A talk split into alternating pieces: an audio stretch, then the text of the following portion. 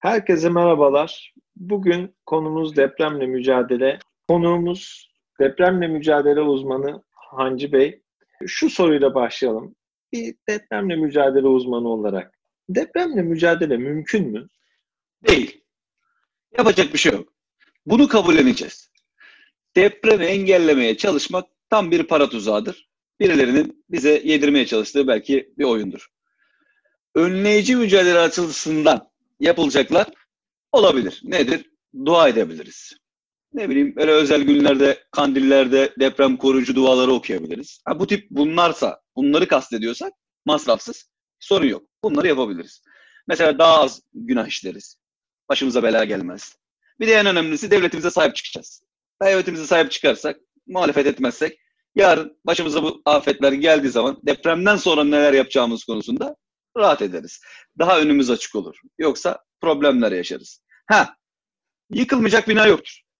Depremin şiddetine göre değişir. O yüzden yıkılmayacak bina yoktur. Ama yine de durumu olanlar, imkanı olanlar, kendi tabii devletten beklemeden, kendi imkanlarıyla binalarını yenilemeleri de bir önleyici olarak sayılabilir. O yüzden onu da sayabiliriz yapılacaklar arasında. Peki yani burada yetkili kurumların alacağı hiçbir önlem yok mu diyorsunuz? Yani ne bileyim binalar güçlendirilemez mi? Yani bildiğimiz kadarıyla bu amaçla 99 depremi sonrası vergiler toplanmıştı. Ya şimdi nerede olacağı belli mi? Şimdi biz bu milletin parasını çarçur mu edelim? Şimdi sen bir yer, onlarca ilçe var. Onlarca il var. Yüzlerce ilçe var ya. Kumar mı oynayalım bu milletin parasıyla? Ben bir yerde altyapı yatırımlarını yapmaya başladım kalıcı. E şimdi öbür yerde hop deprem oldu. Şimdi yani bir depremin nerede olacağını bilebilir miyiz? Bilemeyiz.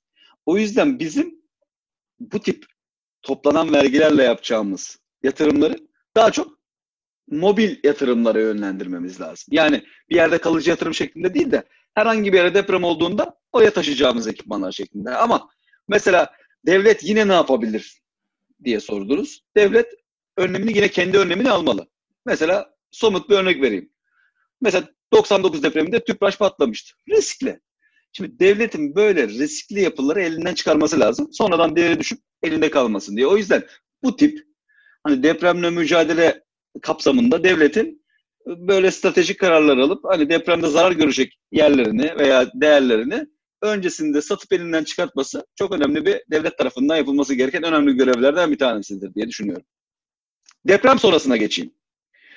Şimdi bir dakika ona geçmeden önce şimdi e, önümüzde bir Japonya örneği var mesela. Onlar çok şiddetli depremler görüyorlar ama çok az etkileniyorlar. Yani buna ne diyeceksiniz? Şimdi onlara deprem demeyelim. Sallantı Neden? Şimdi biraz teknik açıklayacağım. Richter'e bakarsan kafan karışır. Richter 8 der 9 der ona bakma. Şimdi sen ona bakma.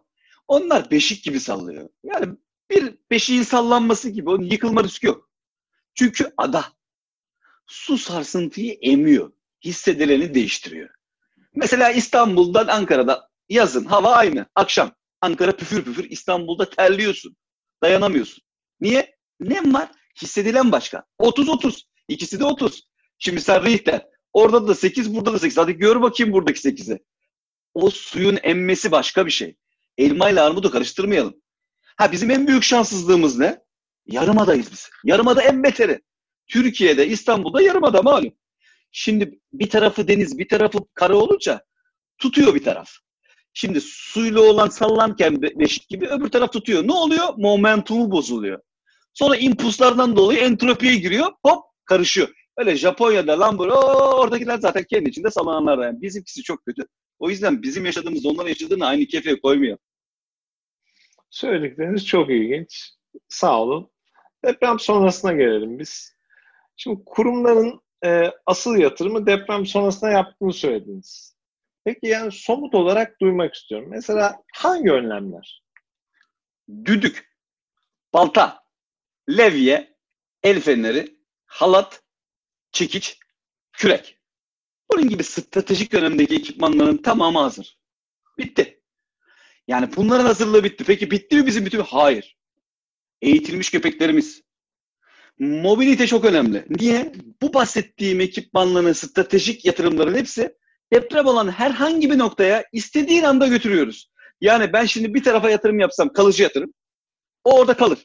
Hop deprem başka yerde oldu. Hiçbir faydası yok ona. Ama bu tip yatırımlar stratejik olarak devlet tarafından her yere her an iletilebilir. İki deprem oldu aynı anda hop ikiye bölersin gene götürürsün. Bu çok önemli. Yani şimdi siz bilmiyorum düdük falan diyorsunuz ama şimdi haberleşme çok önemli. Ee, yani burada peki telekomünikasyon anlamında ne tür çalışmalar var? Ne güzel. En önem verdiğimiz konu bu. Çok önemli bir noktaya değindiniz. Tebrik ediyorum öncelikle. Sağ olun. Yani rica ederim. Peki yani dinliyoruz. Nedir çalışmalar? TikTok, Pinterest, Twitter, Facebook, Instagram, Tinder, YouTube, Spotify. Bu platformların tamamı kurduğumuz milli otomasyon sistemiyle depremin 5. saniyesinde dondurulacak. Yani milleti galeyana getirmek. İşte şurada bu eksik, burada bu destek lazım filan. Kafa karıştırma. Destek isteyenlerin hepsi zaten kimin adam olduğu belli ya.